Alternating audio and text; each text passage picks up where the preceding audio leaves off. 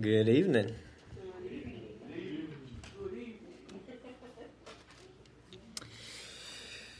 We're going to pick up in uh, First Peter tonight. Our series is called Sojourners Living as We Long for Home. And uh, really is a wonderful book, and Peter has a lot of wisdom for us that I think is very relevant for us today. And tonight we're going to talk about our holy hope. Our holy hope. Before we get started, let's pray together one more time.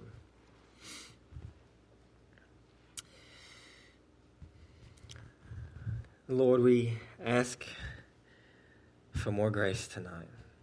Lord, help us, God, to hear from your servant Peter.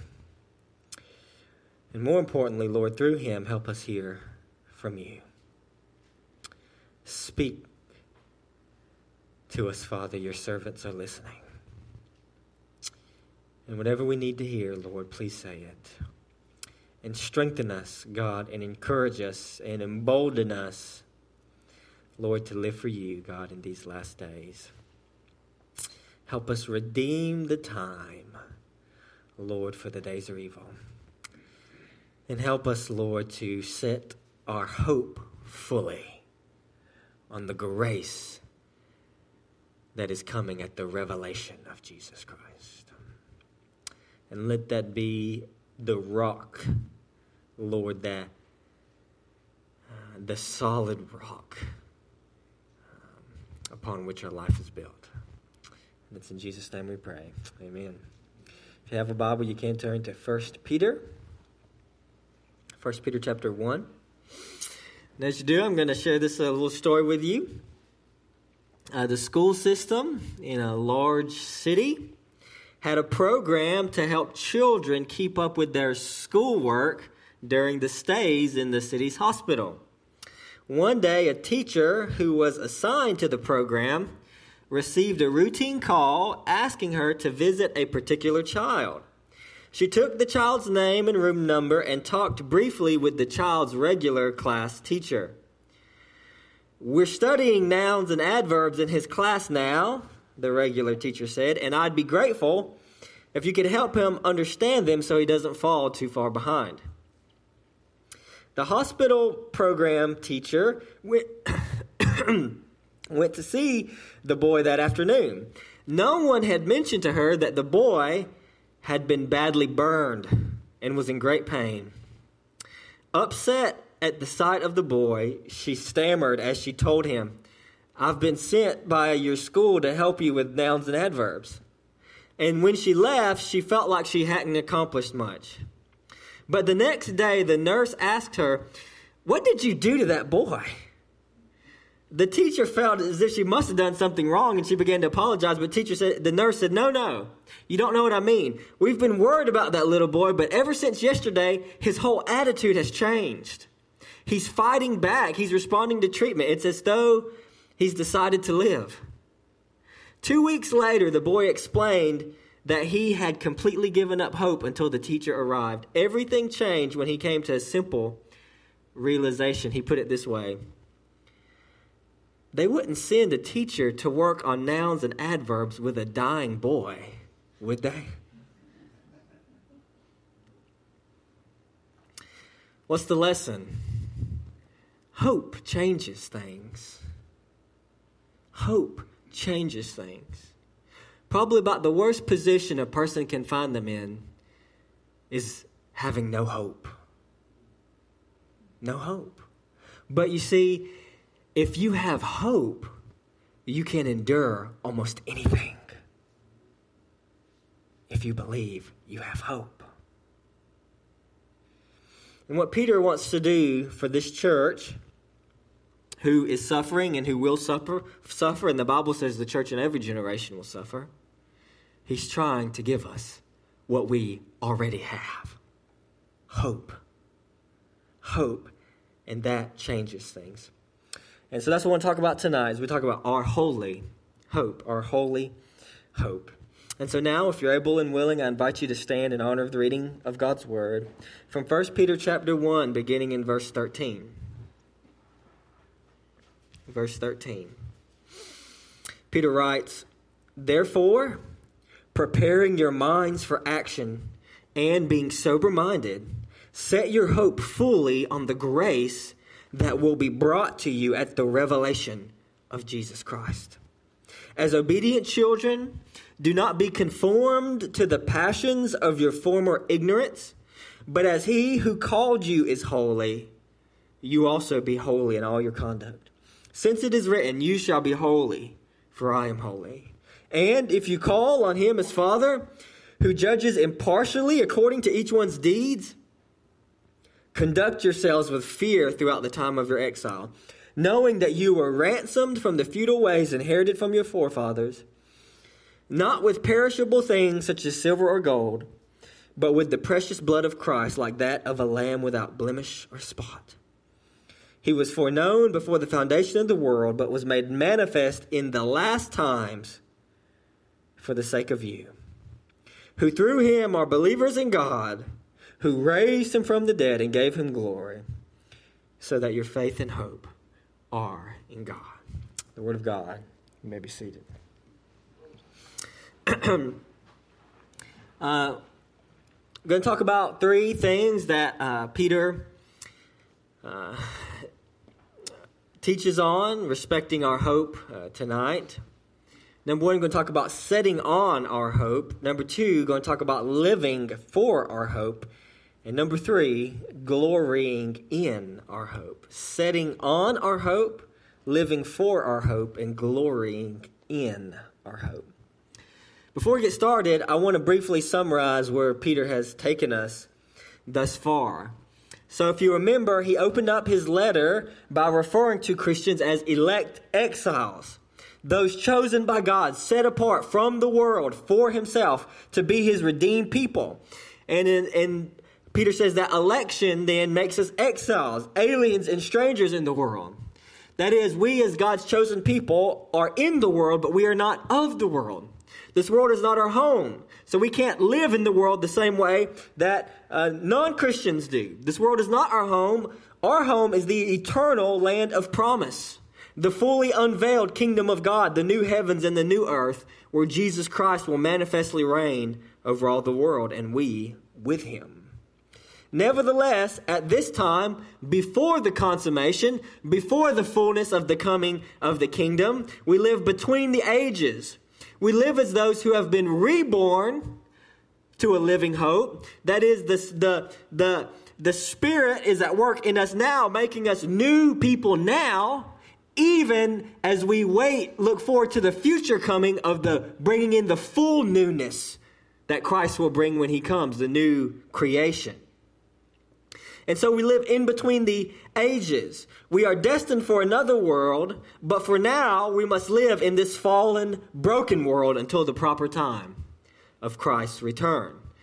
What this means then for us is that we will suffer now in this age. It's very clear teaching of the Bible and right here in, in 1 Peter. We will endure difficulties, pains, and sorrows of all kinds, but we don't have to fear. We don't have to be afraid. And we certainly don't have to lose hope. Because the trials in this age are not to destroy our faith, they're to refine our faith. They're to purify our faith. The trials themselves act like purifying agents in our lives. In fact, the trials actually increase our hope in and our longing for Christ and his return. When he shall come and judge the world and right every wrong and make all things new. And so the faith that actually endures trials comes out on the other side shining more brightly for Him and for His glory. And so, and such faith receives its reward, salvation, both now and in the last day. So then, in, as Christians who have been reborn to a living hope, we are partakers in the fulfillment of Old Testament prophecies. Being on this side of Christ's coming, as we talked about last time in 1 Peter, we see things that the Old Testament saints longed to see, but didn't get to see. We see things now that the angels were longing to look at. We see them now in Christ and in the scripture fulfilled, and especially in his word. But we, being 2,000 years now after Christ's coming, we don't see these things like the apostles did with physical eyes, but we see them nevertheless, we see them truly, but with eyes of faith. But as Peter said, even though we do not see him, we love him. We love him and are filled with glory, and uh, joy inexpressible and filled with glory. And so that brings us to our first point tonight, which is setting on our hope. And that and we see that in verse 13. Peter says, Therefore, preparing your minds for action and being sober minded, set your hope fully on the grace that will be brought to you at the revelation of Jesus Christ. So, if you look at the, the uh, chapter 1 up until this point, Peter has been talking about our hope that we have in Christ and the, the position that we have in Christ. We're like exiles, we're children of God, we've been reborn. So now we've re- been reborn into the family of God. And so we have this, sure, this, this inheritance, he says there earlier in verse 4, that is imperishable, undefiled, and unfading, kept in heaven for us, who by God's power are being guarded through faith for salvation ready to be revealed on the last day. And so we have this inheritance. Uh, imperishable, undefiled, unfading, kept in heaven for us. And so this is what Peter has been talking about. And so now what Peter does is he calls us, he calls us to action. He calls us to application. Since all these things, he's, he, he's calling us to do something with this hope. Don't let this hope that he's been talking about, this inheritance that belongs to us since we are now children of God, don't just let that be information that fills your mind, but do something with it. Set your hope on it. That's the command. Set your hope on it actively in your heart and in your mind. Put your hope in the inheritance that you have in Jesus. Put your hope in that. Believe it, trust it, bank on it. Because remember what we said at the beginning hope changes things. You can endure anything when you believe that you have hope, when you know that you have hope. So set your hope on it, believe it, trust it. Because in Christ we have something that no circumstance can take away. Our inheritance is eternal, circumstances are temporary. And specifically here, he, he tells us here, set our hope fully on the grace that will be brought to us at the revelation of Jesus Christ. And so this is just, just another way of saying what he's been saying a lot, and which is, I think, one of the key themes about Christian, about the Christian life in the entire New Testament, and that is that, Christ, that Christians, we live in view of the end. We live in view of the coming, of our coming Christ, of our coming King, of the judgment, of the, of the judgment of the world. If we know that those things are coming, we can't just live uh, however we want. We have to live in a certain way. We have to live in view of the end in view of reality. And that's what Peter is calling us to do. And what he is saying here is that in addition to the unspeakable grace that God has already shown us in Jesus Christ, if you can believe it, he's saying that there's unspeakably more to come. Set your hope fully on the grace that will be revealed to you at the revelation of Jesus Christ. That means if you think you've gotten a lot of grace from God, then guess what? You've got more coming when Christ comes, he's going to pour out grace so great that the greatest suffering anyone has ever experienced on this earth will have been as nothing before it. It's coming for us. Jesus is coming for us. And how are we supposed to set our hope? Peter puts it this way by preparing our minds for action that is, by being sober minded. That's what he says. Uh, the Greek literally reads, girding up the loins of your minds. But that doesn't really make sense to us. So they translate it preparing your minds for action. But we understand what it means, right? You know, girding up your loins referred to tucking in your garments because back in that day, everybody wore robes, even the men. The men wore robes. And so if they were going to uh, prepare for action, if they were going to run, or if they were going to fight, or if they were going to do some strenuous labor, they had to kind of tuck it in, or else it would get in the way. And what Paul and what Peter is saying here is that we have to gird up the loins not of our clothes, but of our minds. Get ready, he's saying. Get ready. By doing what? By being sober minded. Get ready. By what? By setting your hope fully on the grace that will be brought to you at the revelation of Jesus Christ. This is how we do it. We have to get ready. We have to gird up. We have to get ready for action.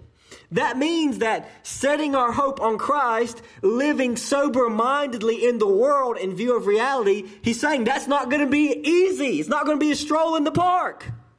It's going to take work. We, got, we have to prepare. We have to get ready for it. We got to tuck in to get ready, to fight, to run, to do, to, to, uh, to have that hope that he's telling us to have. Peter says this includes being sober minded. This, of course, means being not drunk or with uh, ha- have your mind altered by some kind of drug, but of course it means much more than that. It means having a general mind of sobriety. It means thinking and reflecting clearly on the world and on reality as it truly is. It means not taking a glib, lackadaisical, go with the flow perspective on life, but it is about feeling the true weight of the eternal realities that are set before us every day. heaven and hell, life and death, eternity. These things are before us every day. And if we're not thinking clearly, if we're not sober minded, then it will be so easy just to go about life, to go about life missing the, the things that are actually the most important.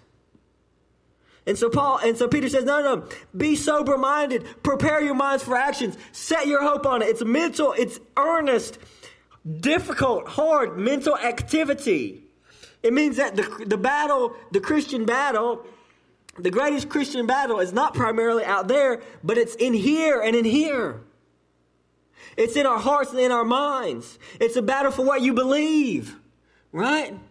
What does the devil, the devil, what he does and the, the, his power is in what?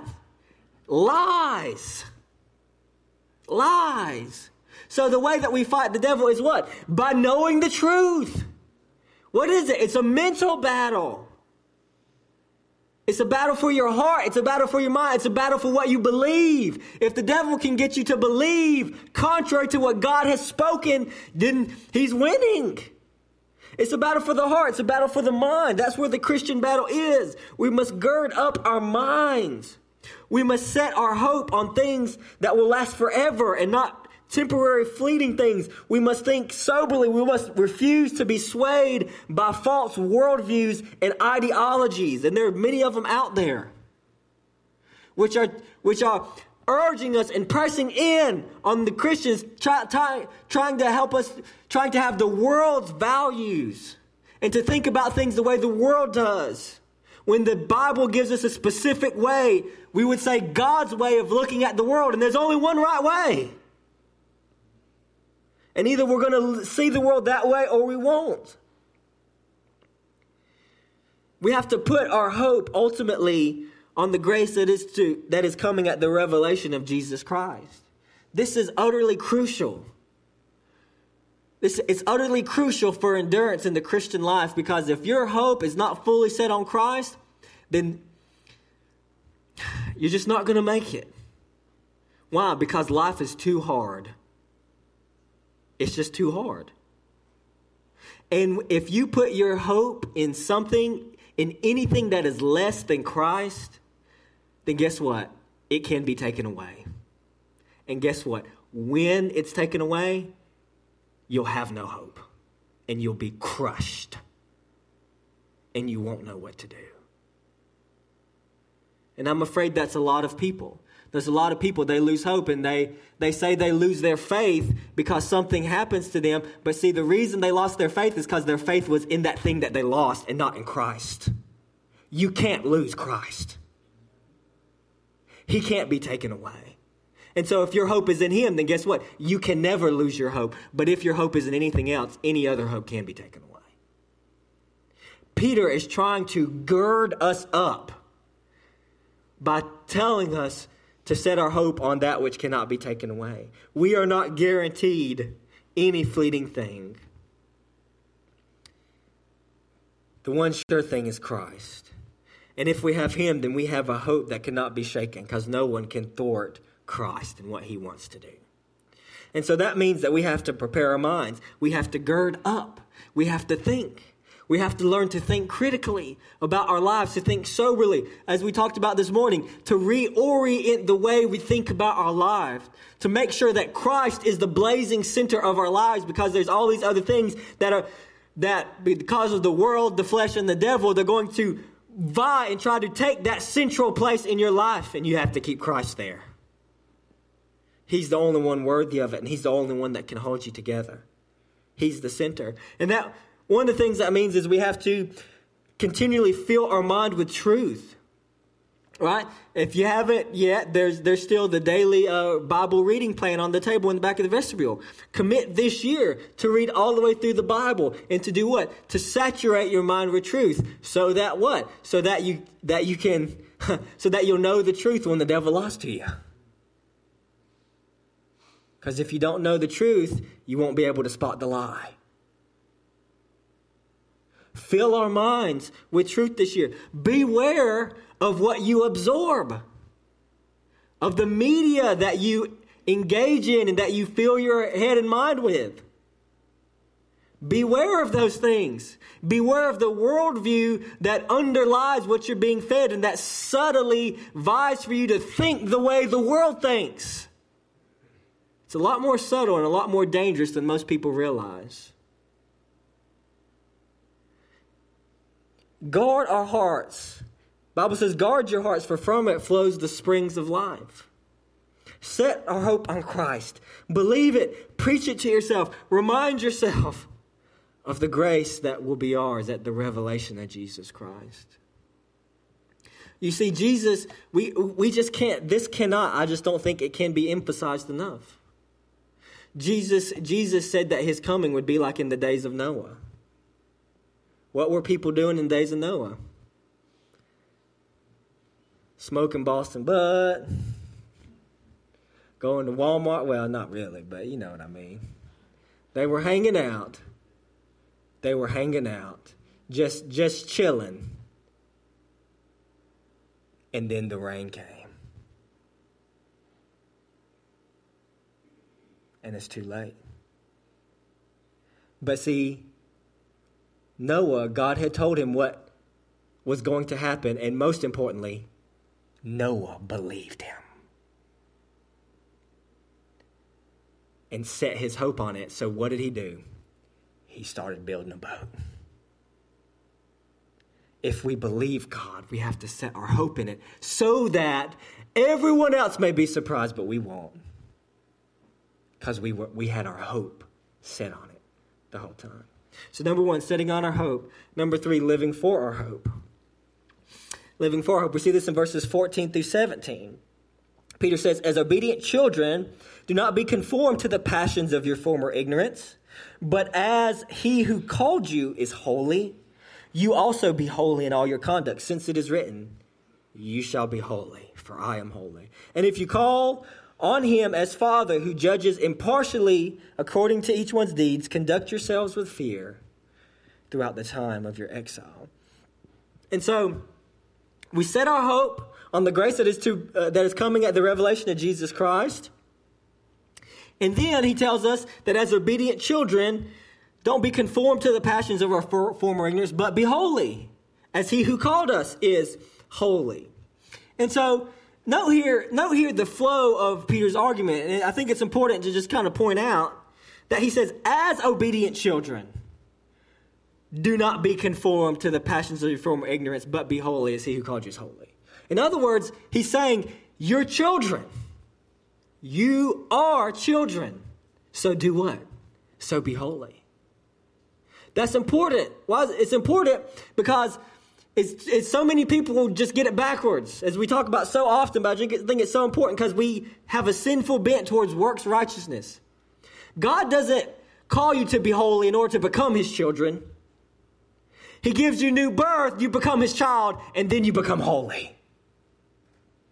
That's how we have to get the order right. We don't live in a certain way to become a Christian. We live in a certain way because we are Christians.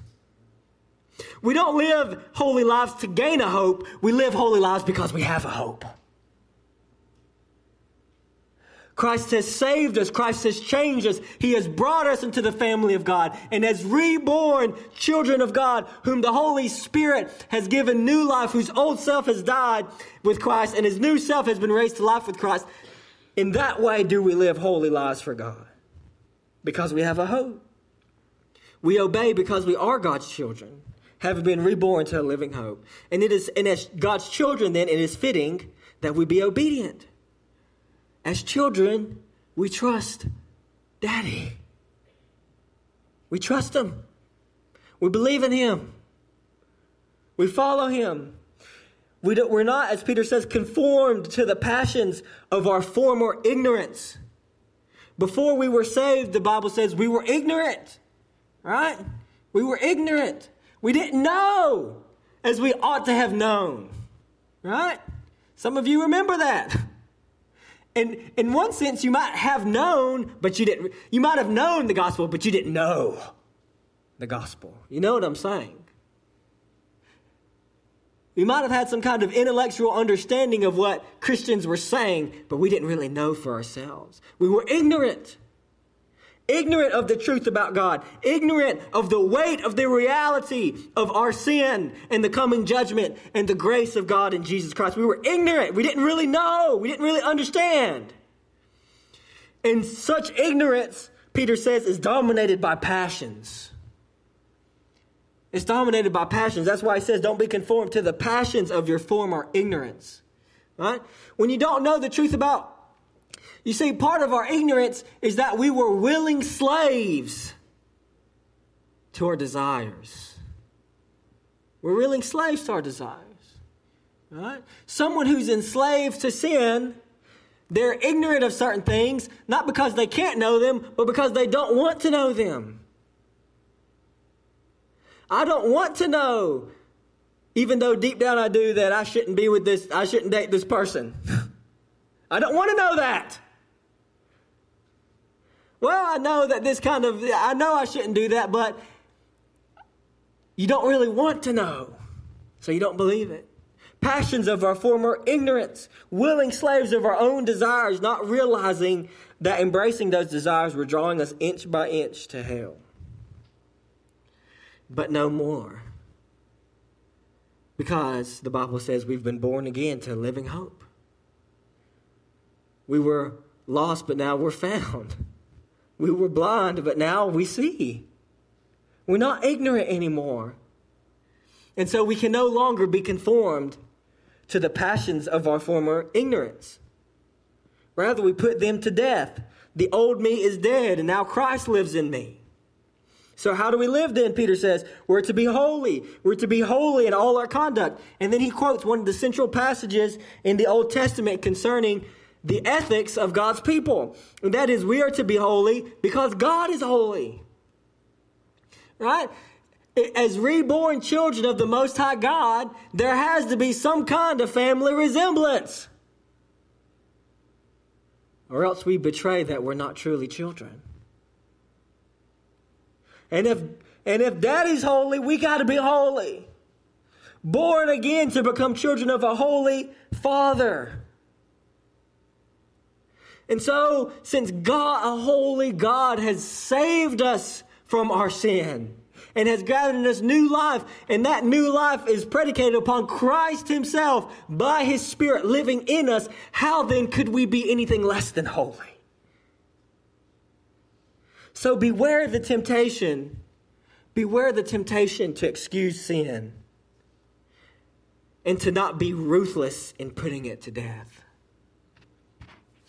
it's a strong temptation. I, I just I feel like I hear it so often. People will say things like, "Well, nobody's perfect," and that's true. But the fact that nobody's perfect isn't an excuse for your sin. When you stand before Jesus Christ, eyes flame of fire, and he looks you in the eye and says, Why did you do this and this when you knew it was wrong? Are you going to say, Well, nobody's perfect? No, that's not what you're going to say.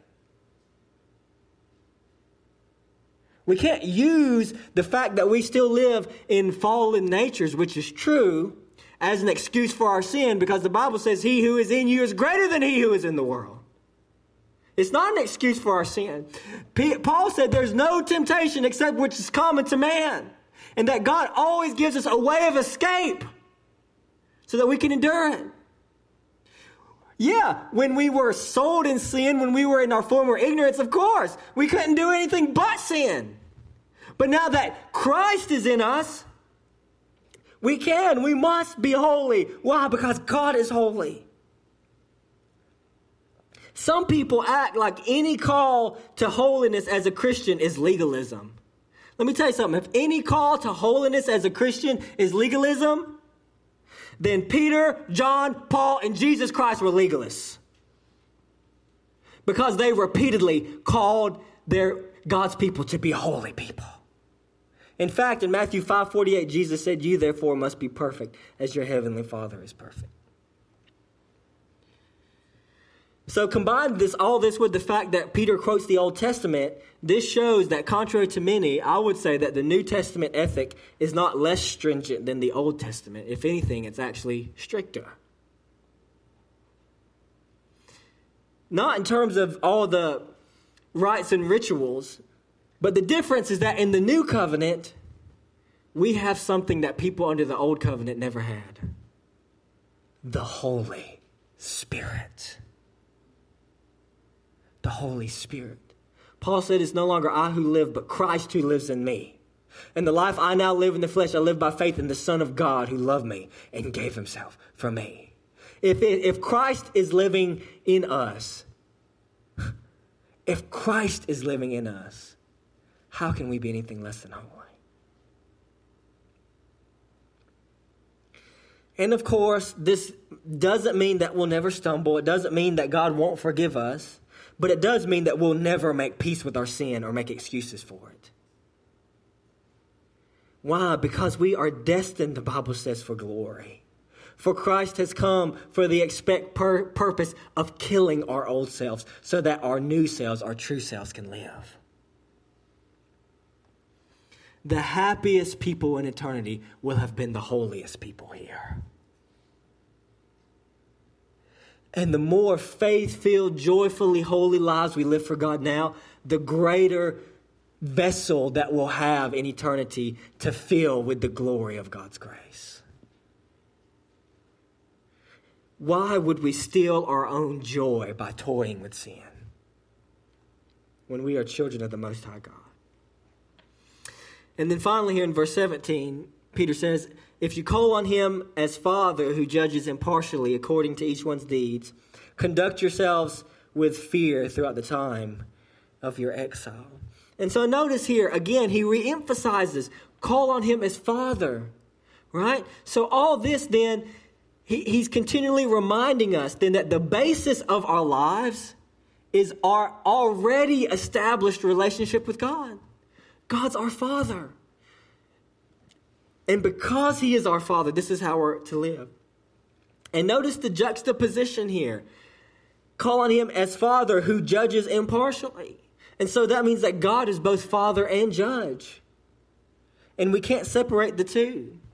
We can't say, and I feel like I've heard some people, and, and I mean, I've, I've heard some people that basically express this thought. Well, if God's my father, that means that, you know, and I'm his child, that means that in the end, he's basically going to be okay with whatever I do because, you know, I'm his child. Your parent might have parented you like that, but that's not how God parents. Precisely because God loves his children, he won't put up with sin in your life. He won't. Why? Because sin destroys. He destroys.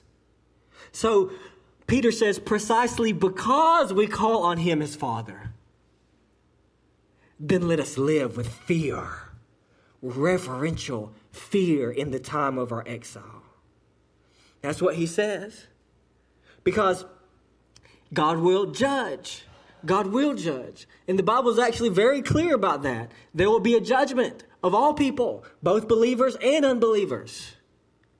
And for those who truly have embraced Christ and God knows, that judgment won't be regarding our final salvation, but it will be concerning our rewards.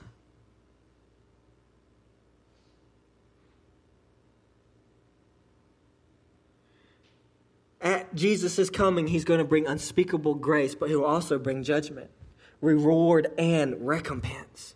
And so Peter says, Yes, you belong to your Father, and because you belong to him, how much more should you live holy lives?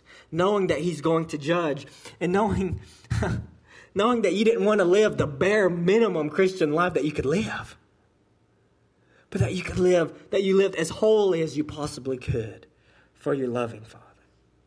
And so, number one, we set setting on our hope. Number two, living for our hope. And number three, glorying in our hope. And that's what we see in verses 18 through 21. He says, Knowing that you were ransomed from the futile ways inherited from your forefathers, not with perishable things such as silver and gold, but with the precious blood of Christ, like that of a lamb without blemish or spot. He was foreknown before the foundation of the world, but was manifest in the last time, in the last times for the sake of you who through him are believers in God, who raised him from the dead and gave him glory, so that your faith and hope are in God. And so we're to live in holy fear during the time of our exile, knowing that, knowing what? That we were ransomed from the futile ways inherited from our forefathers. again, it's this same language. We're to live holy lives, not in order to be ransomed, we live holy lives because we were ransomed. Ransomed with what? Not with perishable things such as silver and gold, but with the precious blood of Christ, like that of a lamb without blemish or spot. You see what Peter is calling us to reflect on? He's saying, Think, Christian, think, church, about how great it is a thing, how great a thing it is that God has done for you in Jesus Christ. Think about the cost of your redemption. Not with silver and gold, which ultimately is worthless, but with the precious blood of Christ as a lamb without spot or blemish. Think of the cost. The cost for our redemption was the greatest conceivable cost. And that's what God gave for you and for me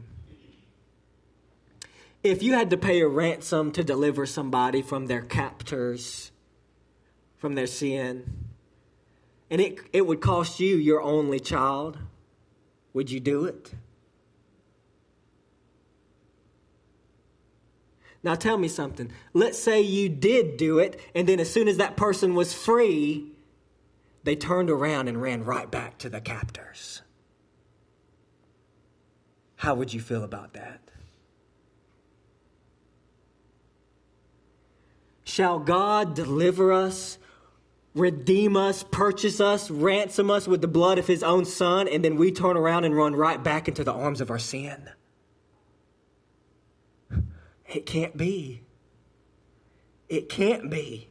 It mustn't be.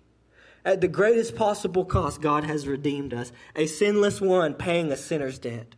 And that's what the Bible says, Romans 5, 7, and 8. For one will scarcely die for a righteous person, though perhaps for a good person one would dare even to die. But God shows his love for us in that while we were still sinners, Christ died for us. Truth is, we like to think of ourselves as good people. The Bible says there's none that's good. Jesus didn't die for good people. Jesus died for sinners. But guess what? He died anyways. We were ransomed at such high cost. So we can't run back to our sin. And then Peter concludes this thought with just an exultation in Christ, the preciousness of his blood and the glory of what he has done for us. He says Christ was foreknown before the foundation of the world, but was manifest in the last time for the sake of you. We talked about in the very first sermon in Peter what foreknown is uh, in reference to uh, that foreknowledge in the Bible relates to personal relational knowledge, not just mere knowledge of future events. And this is one of the verses that we used to argue for that.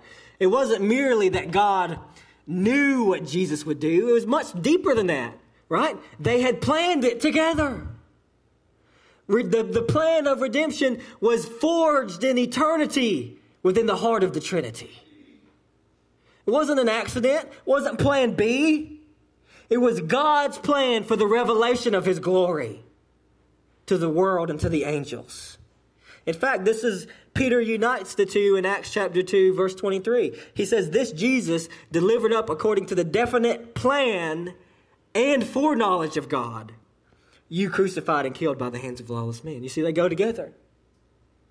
Jesus was foreknown before the foundation of the world all part of God's plan. And yet, Peter says, but he was manifest in these last times for the sake of you. That is, the plan was from eternity past, but Christ has come. Christ has been manifest. The plan has come to fruition, to fulfillment. For whose sake? For your sake. For your sake. God has fulfilled his plan. God has kept his promise. And through him, Peter says, we are believers in God who raised him from the dead and gave him glory, so that our faith and our hope are in God. And so we see that it comes full circle. Our faith and our hope are in God. The same God who is faithful to his plan and his purpose in eternity past to save his elect children is the same God who's going to fulfill his other promise. And that is to send his son again to save us fully, finally, and completely from all sin. To come back and judge the world and to remove all sin so that we can live with him in the land of promise. A world free from sin. Life eternal in his presence. And so, as we close tonight, the charge here from Peter is this set our hope. Set your hope on it, Christian.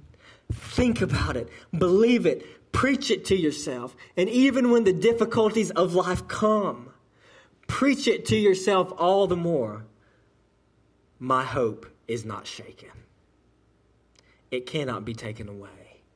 It's waiting for me, and it's coming. And if you don't have that hope tonight, you can have it. Turn from your sin. Believe in Jesus. Trust in Him. Follow Him. And you can have this hope that nothing in, on earth can take away. Let's pray.